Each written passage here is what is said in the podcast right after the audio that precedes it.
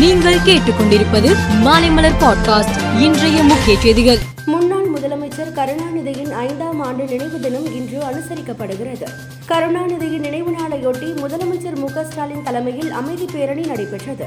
ஓமந்தூரார் வளாகத்தில் உள்ள கருணாநிதி சிலையில் இருந்து நினைவிடம் வரை அமைதி பேரணி நடைபெற்றது. அமைதி பேரணியில் அமைச்சர்கள் திமுக எம்பிக்கள் எம்எல்ஏக்கள் உட்பட ஆயிரக்கணக்கான திமுகவினர் பங்கேற்றனர். பேரணியில் ஏராளமான திமுகவினர் கருப்பு சட்டை அணிந்து பங்கேற்றனர். முதலமைச்சர் தலைமையில் ஒரு கிலோமீட்டர் தூரம் அமைதி பேரணியாக சென்று மெரினாவில் உள்ள கருணாநிதி நினைவிடத்தில் மு க ஸ்டாலின் மலர் வளையம் வைத்து மரியாதை செலுத்தினார். இளைய சமுதாயத்தினரின் எதிர்பார்ப்பினை பூர்த்தி செய்யும் வகையில் தமிழ்நாடு அரசு போக்குவரத்து கழகங்களில் காலியாக உள்ள ஓட்டுநர் நடத்துனர் மற்றும் இதர பணியிடங்களை தமிழ்நாடு அரசு பணியாளர் தேர்வாணையத்தின் மூலம் நடத்திட முதலமைச்சர் நடவடிக்கை எடுத்திட வேண்டும் என ஓ பன்னீர்செல்வம் வலியுறுத்தியுள்ளார். மறைந்த முன்னாள் முதலமைச்சர் கருணாநிதியின் ஐந்தாம் ஆண்டு நினைவு தினம் இன்று கடைபிடிக்கப்பட்டது. இதையொட்டி திமுக தலைவர் முதலமைச்சர் மு ஸ்டாலின் வெளியிட்டுள்ள டுவிட்டர் பதிவில் வங்க கடலோரம் வாஞ்சிமிகு தென்றலின் தாலாட்டில் கனிந்த இதயத்தோடு ஓய்வெடுக்கும் தலைவர் கலைஞரே உங்களை காண ஆகஸ்ட் ஏழு அதிகாலையில் அணிவகுத்து வருகிறோம். உங்களுக்கு சொல்ல ஒரு நல்ல செய்தி கொண்டு வருகிறேன். உங்கள் கனவுகளை எல்லாம் நிறைவேற்றி வருகிறோம் தலைவரே என்பதுதான் அந்த நல்ல செய்தி. நீங்கள் இருந்து செய்ய வேண்டியதை தான் நான் அமர்ந்து செய்து கொண்டிருக்கிறேன் என குறிப்பிட்டு உள்ளார். மாநிலங்களவையில் டெல்லி அரசு நிர்வாகம் தொடர்பான மசோதா தாக்கல் செய்யப்பட உள்ளது.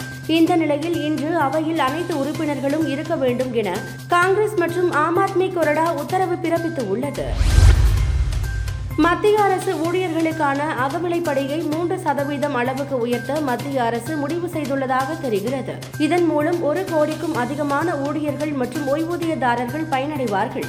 விலைவாசி உயர்வை அரசு பணியாளர்கள் எதிர்கொள்ளும் வகையில் அகவிலைப்படி உயர்த்தப்பட்டு வருகிறது. இப்போது நாற்பத்தி இரண்டு சதவீதமாக உள்ள அகவிலைப்படி விரைவில் நாற்பத்தி ஐந்து சதவீதமாக உயர்த்தப்பட இருக்கிறது. மணிப்பூரில் பாரதிய ஜனதா கூட்டணிக்கு அளித்து வந்த ஆதரவை குகி மக்கள் கட்சி திரும்ப பெற்றுள்ளது. குகி மக்கள் கட்சியில் இரண்டு எம்எல்ஏக்கள் உள்ளனர். குகி மக்கள் கட்சி விலகினாலும் பாரதிய ஜனதா ஆட்சிக்கு ஆபத்து இல்லை. ஆந்திர மாநிலம் ஸ்ரீஹரி இருந்து கடந்த ஜூலை பதினான்காம் தேதி சந்திரயான் த்ரீ விண்கலம் செலுத்தப்பட்டது. இந்த விண்கலம் புவி சுற்றுவட்ட பாதையில் இருந்து நிலவின் சுற்றுவட்ட பாதைக்குள் நேற்று முன்தினம் நுழைந்தது. அப்போது நிலாவை படம் பிடித்து அனுப்பியது. இந்த படத்தை இஸ்ரோ வெளியிட்டு உள்ளது. வட ஆப்பிரிக்காவில் உள்ள மொராக்கோ நாட்டில் உள்ள மத்திய மாகாணமான அஜிலாலில் மிக மோசமான சாலை விபத்து நடந்துள்ளது. இந்த விபத்தில் இருபத்தி நான்கு பேர் உயிரிழந்து உள்ளனர். பாகிஸ்தான் தெற்கு சிந்து மாகாணத்தில் உள்ள நவாப்ஷா நகரில் சஹாரா ரயில் நிலையம் அருகே கராச்சியில் இருந்து அபோதாபாத் நோக்கி சென்று கொண்டிருந்த ரயில் தடம் புரண்டு இருபத்தி இரண்டு பேர் உயிரிழந்தனர். விபத்தில் சிக்கியவர்களை மீட்கும் பணி நடைபெற்று வந்தது. இந்த நிலையில் பலி எண்ணிக்கை முப்பதாக உயர்ந்தது.